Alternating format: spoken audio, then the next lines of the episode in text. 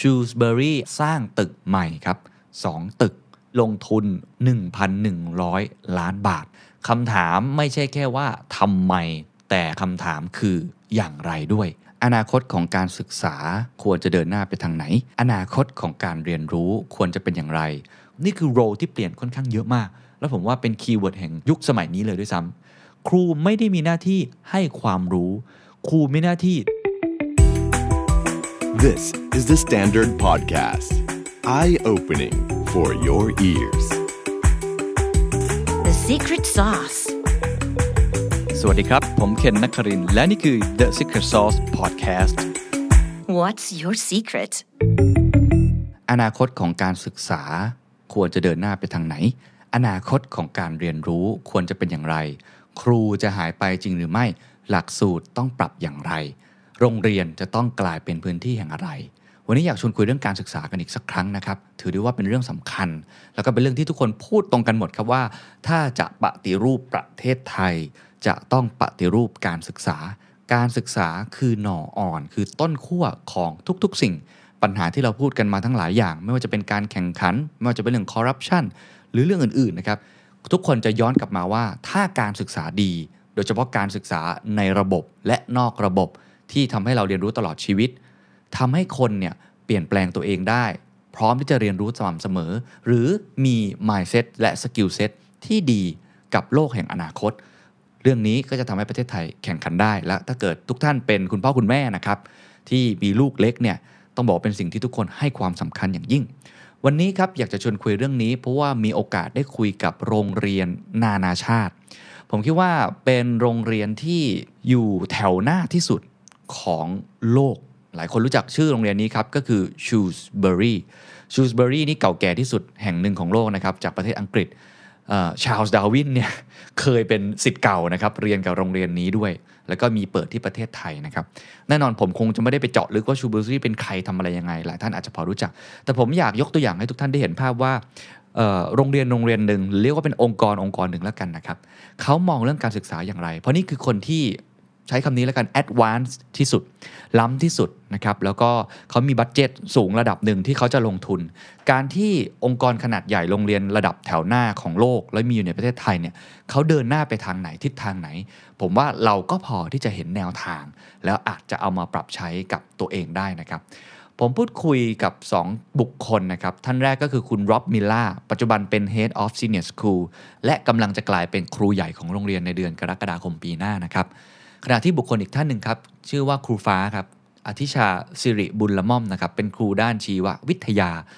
น่าสนใจเพราะว่าครูฟ้าเป็นศิษย์เก่าที่เริ่มเรียนตั้งแต่ปีแรกที่โรงเรียนก่อตั้งก็คือปีสองพันสามนะครับหลังจากที่เรียนจบที่อังกฤษก็มีโอกาสได้กลับมาฝึกงานที่โรงเรียน Shrewsbury ซึ่งตอนที่ฝึกงานอยู่นี่เองถึงได้ค้นพบกับตัวเองว่าอยากเป็นครูประเด็นที่เราจะพูดคุยกันนะครับผมว่าหลักๆจะมี สองสาม เรื่องเรื่องแรกคือเรื่องของหลักสูตรครับหลักสูตรการเรียนรู้ที่เขากำลังมีการปรับครั้งใหญ่มากเขาเน้นไปที่เรื่องของ เอส ที อี เอ็ม ครับ Science Technology Engineering และ Mathematics ทำไมเรื่องนี้ที่จริงๆปกติสอนกันในระดับมหาวิทยาลัยแต่เขาเอาสิ่งเหล่านี้มาสอนกันตั้งแต่เด็กอายุน้อยๆครับอันที่สองครับเราพูดกันเรื่องบทบาทของครูผมใช้คำว่าวัฒนธรรมการเรียนรู้แล้วกันโรงเรียนที่เป็นแพลตฟอร์มเป็นพื้นที่เป็นเลคเชอเรอร์นะอาจารย์ในการสอนความรู้กับเด็กเนี่ยจะต้องมีวิธีการในการเปลี่ยนแปลงบทบาทตัวเองอย่างไรแล้วก็สุดท้ายครับพ่อแม่นะครับหรือว่าทุกท่านที่อาจจะมีหลานๆของตัวเองเนี่ยบทบาทในการให้ความรู้เนี่ยมันอาจจะไม่ใช่แค่เรื่องของครูอย่างเดียวแต่ว่าทุกคนสามารถมีบทบาทตรงนั้นได้นะครับนอกห้องเรียนเราจะส่งเสริมอย่างไรให้เรียนรู้ตลอดชีวิตเดี๋ยวผมไปที่ประเด็นแรกก่อนนะครับก็คือเรื่องของหลักสูตรนะครับที่เขามีการเปลี่ยนแปลงถามว่าเขาเปลี่ยนแปลงยังไงตัวเลขนี้ครับจะตอบคำถามทั้งหมด หนึ่งพันหนึ่งร้อย ล้าน Shrewsbury อาศัยช่วงโควิด สิบเก้า ครับทำการสร้างตึกใหม่ครับสองตึกซึ่งเป็นตึกที่ลงทุนมูลค่ามหาศาลครับ หนึ่งพันหนึ่งร้อย ล้านบาททำสองอย่างครับอย่างแรกครับคือทำเรื่องสปอร์ตครับเป็นอาคารที่ชื่อว่า Sports Performance Complex ก็คือเรื่องกีฬานะครับเป็นอาคารที่โอ้ผมเป็นผู้ใหญ่ผมเห็นแล้วผมอยากจะไปเรียนเลยนะเพราะว่าเป็นพื้นที่ที่มันสุดยอดจริงๆนะครับสำหรับการออกกำลังกายเรียนรู้วิธีคิดต่างๆอันนี้อันแรกที่เขาทำนะครับ อาคารที่สองซึ่งเราจะเจาะกันในวันนี้ค่อนข้างเยอะมันเป็นภาพสะท้อนหนึ่งนะครับของการที่เขาเปลี่ยนแปลงหลักสูตรชื่อว่า Sir David Leach Innovation Center สร้าง Innovation Center ในโรงเรียนครับเป็นพื้นที่สำหรับการเรียนรู้เกี่ยวกับวิทยาศาสตร์และนวัตกรรมล้ำสมัยต่างๆไม่ว่าจะเป็น Robotic Labs ฟังไม่ผิดครับเขามี Robotic Labs ในโรงเรียนและมีส่วนเรียนรู้เฉพาะด้านด้าน เอส ที อี เอ็ม ครับรวมถึงเขายังมี Stephen Holroyd Sixth Form Commons เป็นเหมือน Co-working Space ครับพื้นที่ส่วนกลางสำหรับพักผ่อนและการเรียนรู้ของเด็กโตหน่อยก็คือประมาณมห้ามหกอายุสิบหกถึงสิบแปดปี So we've uh, invested in a much bigger space for those students to be able to think and learn. We needed to make sure that we future-proof the school in terms of being able to provide for everyone. Mm. But it was also really an opportunity to upgrade our facilities and future-proof mm. the school.and think about what uh, a modern education should be like. Mm. Um, and so that's part of the reason of kind of investing very heavily in really high-spec facilities, uh, both in traditional areas like maths and science, but also in areas like sport uh, as well, where we've got a brand-new sports complex and mm-hmm. strength and conditioning centre. We've...been building and working on a really solid uh, computer science program now for many, many years. Um, so we've got a really great program for computer science, and now the chance to add on to that mm. a robotics lab, a robotics program, uh, innovation space to couple the work that department with also our design and technology department mm. was also fantastic.อย่างที่คุณเคนพูดจริงๆว่าแอบอิจฉาเด็กๆเล็กน้อยเพราะสมัยเราเราก็อยากมีห้องแลบที่ใหญ่แบบนี้เนาะโดยเฉลี่ยแล้วใช้ประมาณหนึ่งร้อยยี่สิบตารางเมตรในแต่ละห้องแล้วก็ถูกดีไซน์มาเพื่อที่จะเหมาะในการสอนวิชาโดยเฉพาะเด็กสามารถที่จะทำการทดลองแล้วก็เหมาะแก่การเขาเรียกว่าเป็น collaborative learning เพราะว่าถูกดีไซน์มาว่าแบบเด็กสามารถทำงานกันเป็นกลุ่มแลกเปลี่ยนไอเดียกันอะไรทำนองนี้ค่ะอ่าครับเข้าใจเพราะฉะนั้นมันไม่ใช่แค่ตัวองค์ความรู้เชิง hard skill อย่างเดียวแต่ว่าถูกออกแบบให้ collaboration ได้ด้วยทำอะไรร่วมกันได้ด้วยก็เลยคิดว่ามันจำเป็นอย่างยิ่งคุณผู้ฟังลองคิดภาพตามครับเขาลงทุนถึง หนึ่งพันหนึ่งร้อย ล้านบาทกับสองโครงการนี้คำถามไม่ใช่แค่ว่าทำไมถึงต้องสอนตั้งแต่เด็กๆแต่คำถามคืออย่างไรด้วยสอนยังไงฮะเขียนโค้ดพูดตามตรงผมยังเขียนโค้ด Python ไม่เป็นเลยนะฮะแต่ทำไมเด็กอายุ ห้าหก ขวบต้องรู้ตั้งแต่ตอนนั้นเดี๋ยวผมจะเล่าต่อให้ฟังคุณร็อบมิลล่าครับเริ่มต้นเล่านะคำตอบที่ผมถามไปว่าทำไมต้องทำสิ่งนี้ด้วยการบอกเขาว่าก่อนหน้านี้โรงเรียนเนี่ยโดดเด่นเรื่องซอฟต์แวร์ก็คือทักษะองค์ความรู้ระดับหนึ่งอยู่แล้วนะครับเขามองเห็นโอกาสของเทคโนโลยีที่เข้ามากระตุ้นแล้วก็สนับสนุนการเรียนรู้ได้อีกมหาศาลในอนาคตเขาก็เลยลงทุนเพิ่มในด้านฮาร์ดแวร์ก็คืออาคารสถานที่ที่จะบูรณาการร่วมกับไอ้หลักสูตรหรือความรู้ใหม่ๆที่เขากำลังจะส่งต่อให้นักเรียนเขาบอกอย่างนี้เขาบอกว่าเป้าหมายสำคัญของโรงเรียนคือการสร้าง innovators โอ้อันนี้ถือได้ว่าเป็นเป้าหมายที่น่าสนใจนะครับคือ input นักเรียนเข้ามาจะเป็นเด็กจากที่ไหนก็ไม่รู้แหละแต่เป้าหมายของเขาคืออยากให้นักเรียนที่จบจากที่นี่ออกไปกลายเป็นนวัตกรแล้วเขามองครับว่า เอส ที อี เอ็ม ครับคือรากฐานหรือ building blocks ที่สำคัญที่สุดของนวัตกรรมเพราะฉะนั้นเขาจึงมองว่าโรงเรียนจึงควรให้ความสำคัญกับวิชาเหล่านี้มากอีกหนึ่งเหตุผลก็คือโรงเรียนต้องการให้นักเรียนได้คุ้นเคยครับกับสภาพแวดล้อมและบรรยากาศในการเรียนแล้วก็สร้างสภาพจำลองความท้าทายที่จะต้องเจอในชีวิตจริงหลังการเรียนคือคุณร็อบเนี่ยมองว่าถ้าเราจะให้ความรู้เด็กๆหรือแม้กระทั่งเด็กโตหรือพวกเราเองก็ตามทีนะครับเราไม่ได้แค่ฟีดข้อมูลหรือความรู้ให้อย่างเดียวแต่เรามีหน้าที่สร้างอีโคซิสเต็มสร้างแอตโมสเฟียร์ก็คือสร้างสภาพแวดล้อมสร้างระบบนิเวศสร้างบรรยากาศในการเรียนเพื่อที่ทำให้เด็กๆหรือคนที่เข้ารับการศึกษานั้นสามารถที่จะได้รู้ว่าชีวิตจริงที่คุณจะไปเจอในสังคมมันเป็นยังไงคุณร็อบมิลล่ามองว่าสิ่งเหล่านี้คือกุญแจสำคัญที่จะทำให้นักเรียนพร้อมสำหรับการใช้ความรู้ในการทำงานได้จริงเขาก็เลยลงทุนลงแรงกับ เอส ที อี เอ็ม มากมายนะครับ We're really a school where we're trying to uh, build or educate students to be innovators and really those STEM subjects are the building blocks of that innovation and so investing in the opportunities for the students to really have great background in maths and mm. science and technology and computing Uh, we feel is a really, really important part of building a future generation of innovators. And we want to offer them the opportunity to learn in a similar environment. uh, both in terms of the teaching and learning, the challenge that we offer them, but also the facilities that they have access to, mm. so that when they arrive in Yale, in Stanford, in Oxford and Cambridge, mm. they, they are quite comfortable in those surroundings. It's very, very familiar to them. There isn't such a, a, a big jump. อันนี้ผมก็ถามต่อว่า how เมื่อกี้ why ไปแล้วใช่ไหมอยากสร้างนวัตกร how เฮ้ยมันแหมสำหรับผมอย่างคอมพิวเตอร์ไซเอนซ์โรบอติกส์หรือเรื่อง Python เนี่ยเฮ้ยผมยังไม่เคยเรียนจริงจังเลยหุ่นยนต์นี่ผมยังไม่เคยเรียนขนาดผมเรียนสายวิทย์มานะเราจะเรียนรู้ยังไงเพราะเรารู้ว่านี่คือทักษะแห่งอนาคต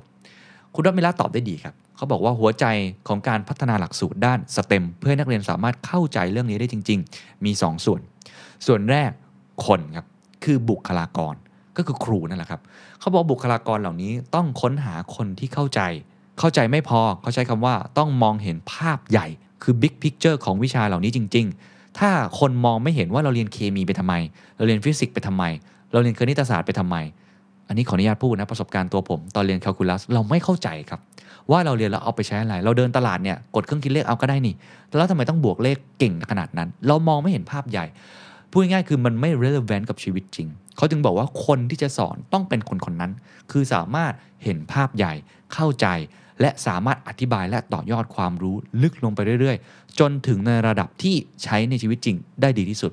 อันนี้ขออนุญาตยกตัวอย่างใครเคยดูหนังเรื่อง Dead Poets Society ไหมครับคุณโรบินวิลเลียมส์นะครับเล่นเป็นครูสอนเรื่องบทกวีแล้วเขาเป็นคนที่พูดถึงชีวิตจริงปรัชญาอะไรต่างๆเข้าสู่เรื่องของวิชาบทกวีของเขาหรือวิชาวรรณกรรมของเขาได้สนุกมากสอนให้เด็กรู้สึกว่าทำไมบทกวีจึงสำคัญบอกนักเรียนว่าไอ้วิชาบทกวีที่ดูไม่มีความสำคัญใดๆกับชีวิตจริงหรือเราไม่ต้องรู้ก็ได้เนี่ยแต่มันส่งเสริมให้เรามีความละเอียดอ่อนส่งเสริมให้เรามีความอ่อนโยนและทำให้เรามีเอมพาธีต่อมนุษย์อันนี้คือตัวอย่างของครูนะครับที่สำคัญอย่างยิ่งเช่นเดียวกันในเรื่องของ เอส ที อี เอ็มComputer Science Robotics ถ้าครูสามารถที่จะเข้าใจตรงนี้ได้และต่อจิ๊กซอว์ภาพใหญ่และสามารถ connecting the dot ให้กับนักเรียนได้นั่นแหละครับคือหัวใจข้อแรก So we look for staff who really really understand their subject they've got a big picture and they're able to really explain it really really well to learners they understand the journey mm. they're going to go on from the very basic foundations through to some of the most complex things. And then we work with a curriculum with these really experienced staff to make sure that everyone understands the, the basic building blocks and then reaches and develops their understanding up to a point where they can apply that to solving real-world problems, mm. the kind of uh, small steps you might take that model maybe what innovators and problem solvers mm-hmm. do outside of schools. ข้อที่สองครับเขาบอกว่าหลายๆวิชาไม่ว่าจะเป็น Computer Science หรือวิชาด้าน Robotics หุ่นยนต์วิชาเหล่านี้ซับซ้อนมากครับจะสอนยังไงล่ะสิ่งสำคัญที่สุดที่ต้องเน้นมากคือพื้นฐานครับเมื่อมั่นใจว่าเด็กเข้าใจพื้นฐานของวิชานั้นอย่างแท้จริงแล้วจึงค่อยๆพาเขาไปเจอกับสภาพแวดล้อมที่ให้พวกเขาได้ลองใช้พื้นฐานวิชาเหล่านั้นเพื่อแก้ปัญหาต่างๆที่ซับซ้อนขึ้นนี่คือประโยคทองนะครับแล้วผมคิดว่าผมไม่เคยเจอลักษณะแบบนี้คือคุณรอบจะพูดคำว่า complex problem solving บ่อยมากเพราะเขาเชื่อว่าเรื่องนี้คือเรื่องสำคัญเช่น computer science โรงเรียนจะเริ่มสอนให้เด็กเขียนโค้ดตั้งแต่ระดับประถมศึกษาโอ้ผมนี่อึ้งนะฮะสอนตั้งแต่เด็กเลยคือคงไม่ได้เริ่มมาถึงให้เขียนไอ้พวกโค้ดอะไรยากๆเขาบอกว่าเริ่มจากการใช้โปรแกรมเขียนโค้ดแบบบล็อกหรือเรียกว่า block coding ก่อนผมก็เพิ่งทราบว่ามีเรื่องนี้ก็ไปเสิร์ชครับใน Google มีคำว่า block coding for kids ครับมีหนังสือต่างๆนะครับก็เหมือนว่าแทนที่จะเป็นสูตรสมการอะไรยากๆเขาทำมาเป็นคล้ายๆกับอินเทอร์เฟซที่มันเป็นบล็อกๆเหมือนกับแค่เราเลื่อนกล่องอะไรง่ายๆแบบนั้นแต่มันคือพื้นฐานสามารถลากโค้ดเนี่ยซึ่งคือมันเป็นบล็อกนะย้ายไปย้ายมาได้ไม่ยากเหมาะสำหรับเด็กเพื่อให้เด็กเนี่ยเข้าใจพื้นฐานของระบบก่อนที่จะเข้าใจวิธีการเขียนโค้ดจริงๆอันนี้ถือได้ว่าน่าสนใจนะเหมือนกับเราให้เด็กเนี่ยได้สนุกกับการลองขับเครื่องบินจำลองอ่ะเป็นซิมูเลเตอร์เล่นเกมอะไรแบบนั้นแล้วเขาอาจจะมีแนวคิดเข้าใจหลักการในการที่จะไปขับเครื่องบินจริงๆยกตัวอย่างแบบนี้เป็นต้น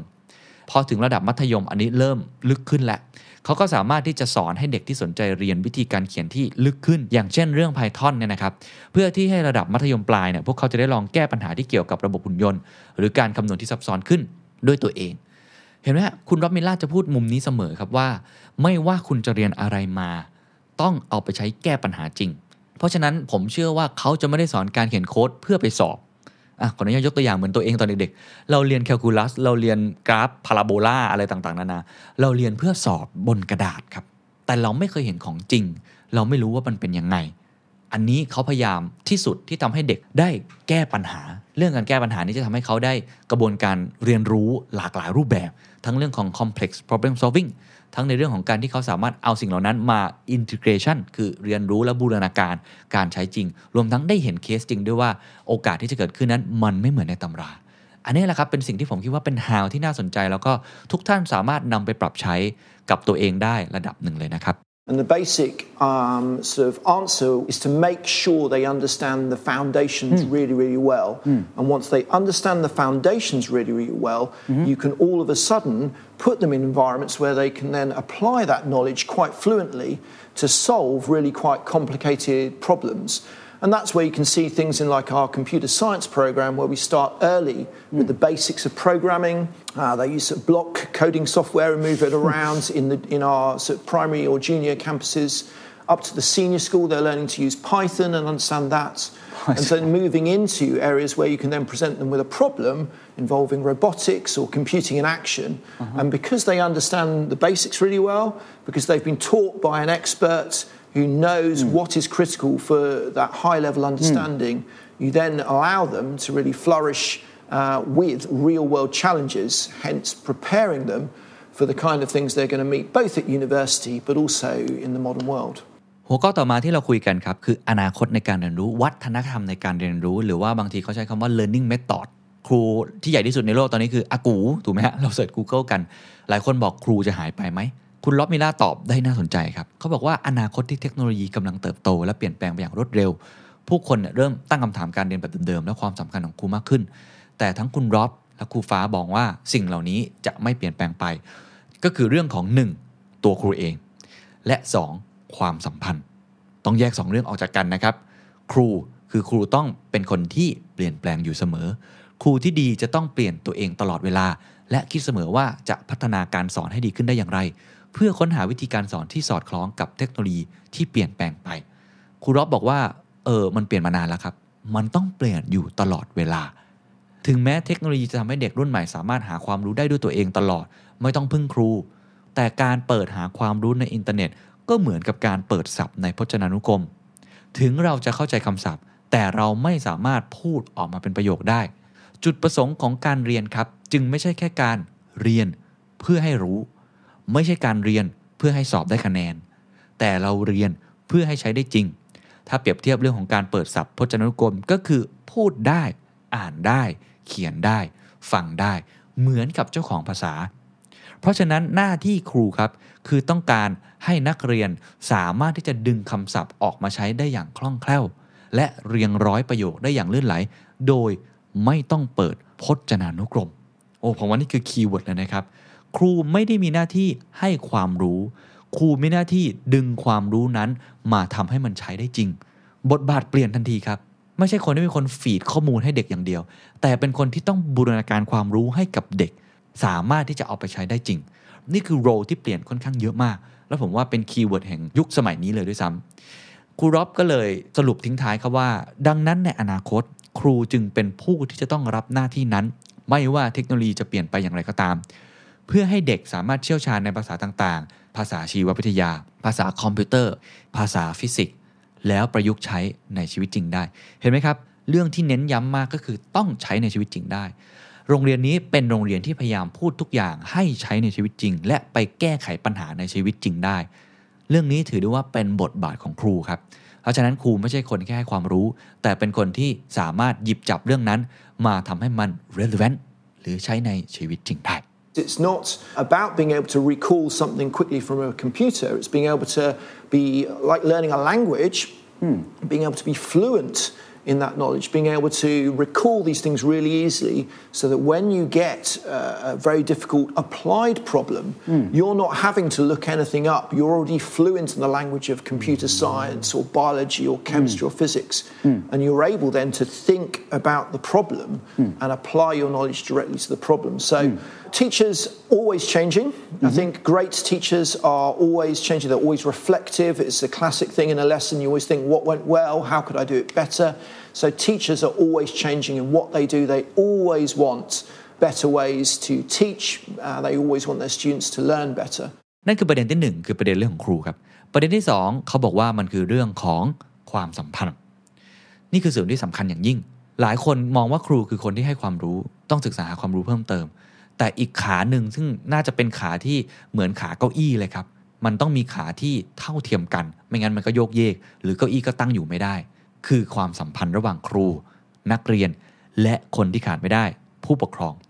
สิ่งนี้จะเป็นส่วนสนับสนุนให้การเรียนรู้นั้นตรงจุดการได้ต่อยอดความสัมพันธ์พูดคุยกับนักเรียนในเรื่องอื่นๆนอกจากการเรียนจะทำให้ครูเข้าใจจริงๆครับว่านักเรียนต้องการอะไรต้องการเดินทางต่อในสายอาชีพไหนและต้องเรียนอย่างไรครับถึงจะเหมาะสมที่สุดนี่คือเรื่องของ customization personalization ผมเคยได้ยินคำเปรียบเทียบของพี่โน้ตอุดมผมชอบมากขออนุญาตเอามายกตรงนี้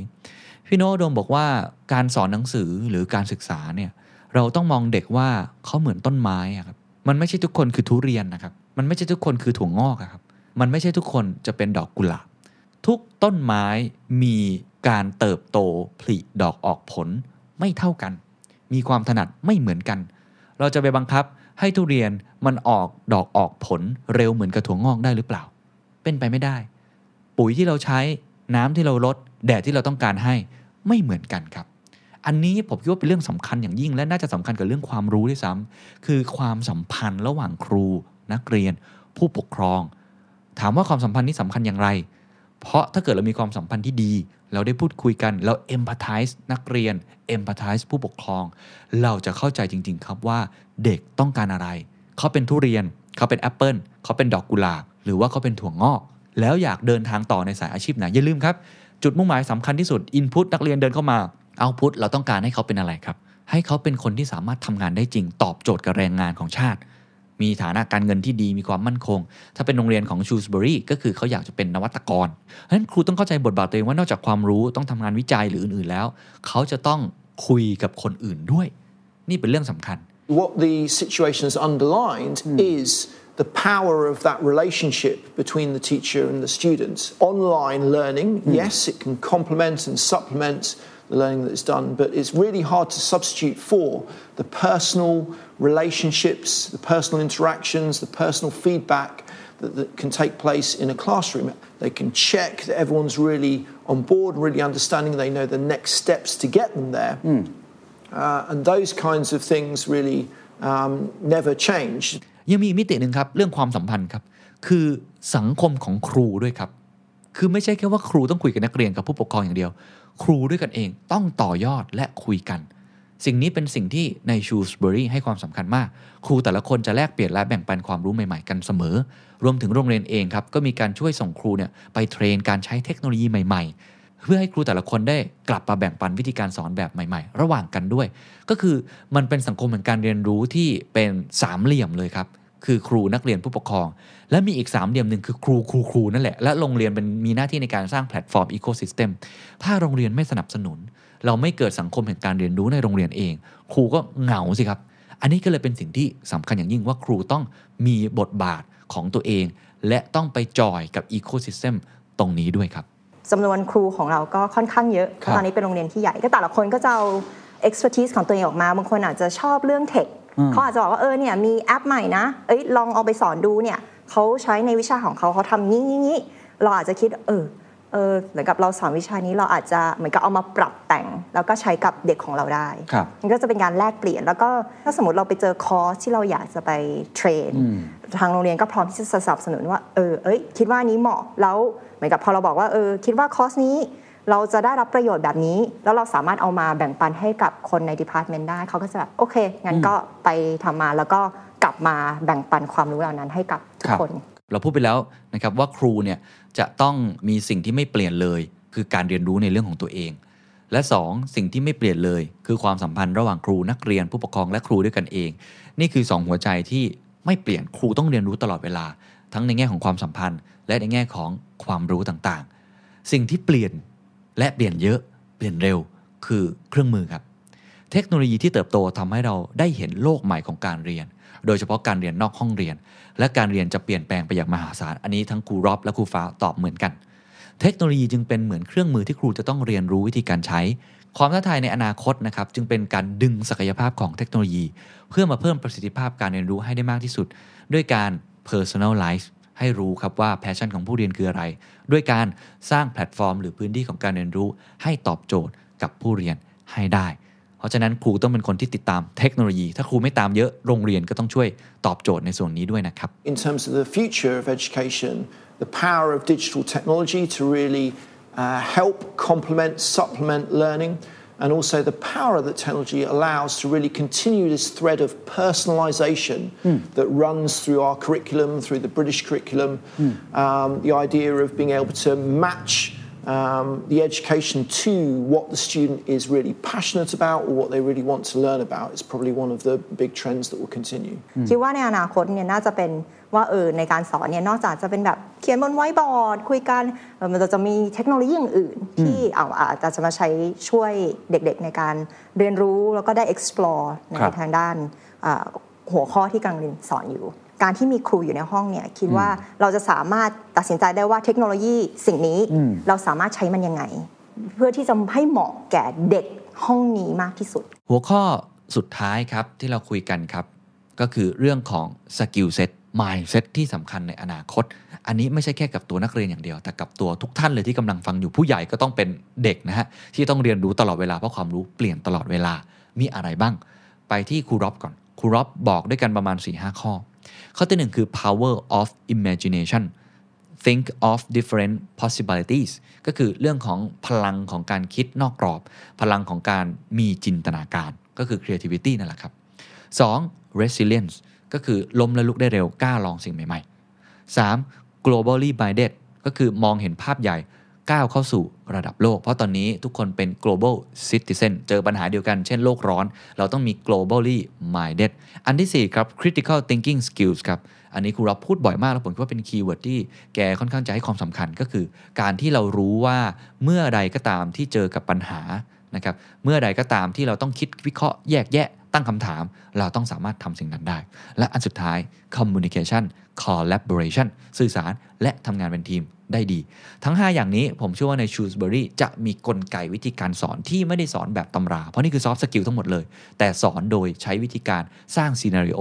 สร้างบทบาทสร้าง hardware สร้าง software และสร้าง culture ในโรงเรียนและทำให้ครูนั้นเป็นคนที่เป็น facilitator ให้เกิดทักษะเหล่านี้ In learning sometimes we talk a bit about students the power of imagination and by that we mean being able to think of different possibilities also the courage to try things out and have a go and take risks with your learning and also resilience to keep going and also being globally minded and I think mm. all of those really are the skill set of innovators thinking about developing critical thinking skills in young people thinking about how can we help them solve the kinds of problems that, and challenges that they might face at university or in the modern world helping them be great communicators and also as we've spoken a lot about you can tell from teachers being great collaborators mm. understanding that sometimes working as a team is a really powerful way to work ในขณะที่ครูฟ้าครับบอกว่าโลกที่ความรู้เปลี่ยนไปในทุกวันมีปัญหาใหม่ๆเกิดขึ้นเสมอ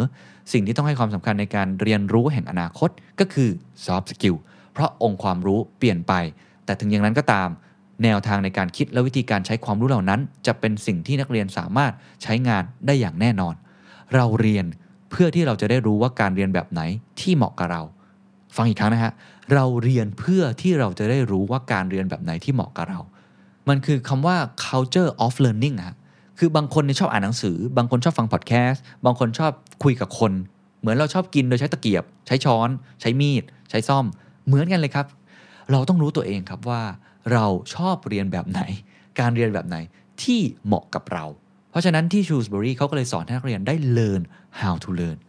คือไม่ใช่เรียนเรื่องของความรู้อย่างเดียวแต่เรียนเรื่องของกระบวนการวิธีการในการเรียนเช่นเดียวกันสิ่งเหล่านี้ต่างหากที่จะทำให้เด็กสามารถใช้ชีวิตได้จริงๆถึงแม้จะไม่รู้ว่าปัญหาคืออะไรอนาคตจะเกิดอะไรขึ้นแต่ต้องมั่นใจครับว่าพวกเขาจะมี skill set และ knowledge รวมทั้ง tool set mindset ที่สามารถจะจัดการกับปัญหาเหล่านั้นได้ learn how to learn